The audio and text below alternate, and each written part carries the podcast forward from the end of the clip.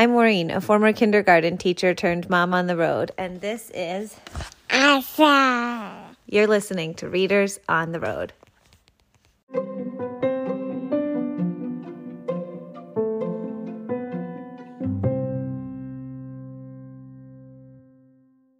Little brown bear won't go to school.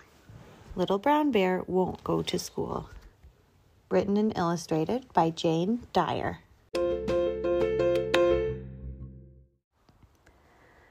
I won't go to school, announced Little Brown Bear. Don't be silly, said Mama Bear. Every little bear goes to school. Now finish your breakfast. You and Papa don't go to school, said Little Brown Bear. We're not little, said Mama Bear. Besides, said Papa Bear, we have jobs. I want a job, said Little Brown Bear. Your job is to go to school, said Mama Bear as she handed him his school bag. Our job is to go to work, said Papa Bear. So, off we go. When they reached the school, Little Brown Bear waved goodbye to Papa Bear and blew Mama Bear a kiss. As he turned to go inside, he smelled pancakes smothered with butter and maple syrup. Instead of going inside, he tiptoed past his classroom and went next door to the Miss Flo diner. Why aren't you in school? asked the cook. I'm looking for a job, said Little Brown Bear. Hmm, said the cook. Can you take orders? Oh, yes, said Little Brown Bear.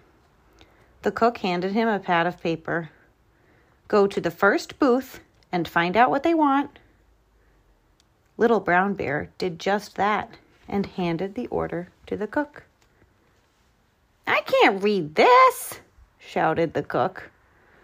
Well, I don't know how to write, explained Little Brown Bear. Little Brown Bear continued down the road until he spotted some beavers. They looked very busy. I'm looking for a job, Little Bear said. We can always use another paw, said one beaver. Little Brown Bear got right to work. He sawed and he hammered but no matter how hard he tried, his walls always looked crooked. Little Brown Bear decided to head back to town. Soon he came to a shop with the door ajar. He poked his head in and said, I'm looking for a job. A sheep looked up and asked, What do you know about knitting? Everything, said Little Brown Bear. He had watched Mamma knit many times. Lovely, said the sheep. I need help with these scarves. Little Brown Bear picked up the wool and the needles and tried to knit, but instead he became more and more tangled in the yarn. Oh dear, maybe you could try the barber shop next door, suggested the sheep. Little Brown Bear went to the barber shop. He took a deep breath and said, I'm looking for a job. The barber gave Little Brown Bear a comb and told him to get to work. Little Brown Bear combed and snipped and buzzed.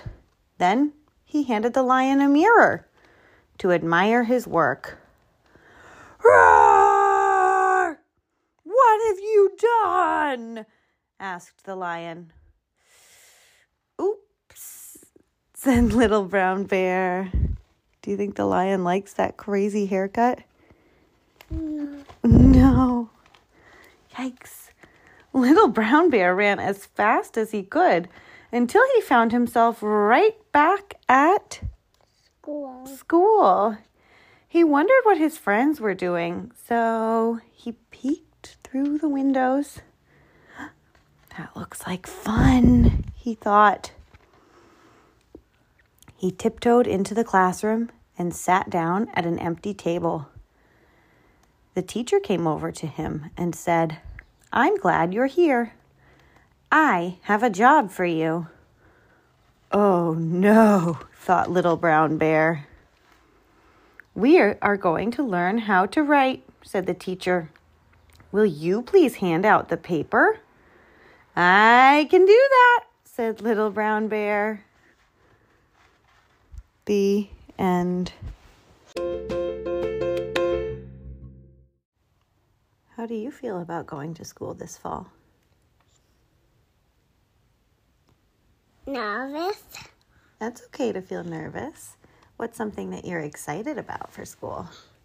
Playing. Well, you're very good at playing. So if you're feeling nervous, you can think about, I know how to play and play kindly, and that'll make you feel better. Sounds like a good plan? Yeah. You're going to be awesome.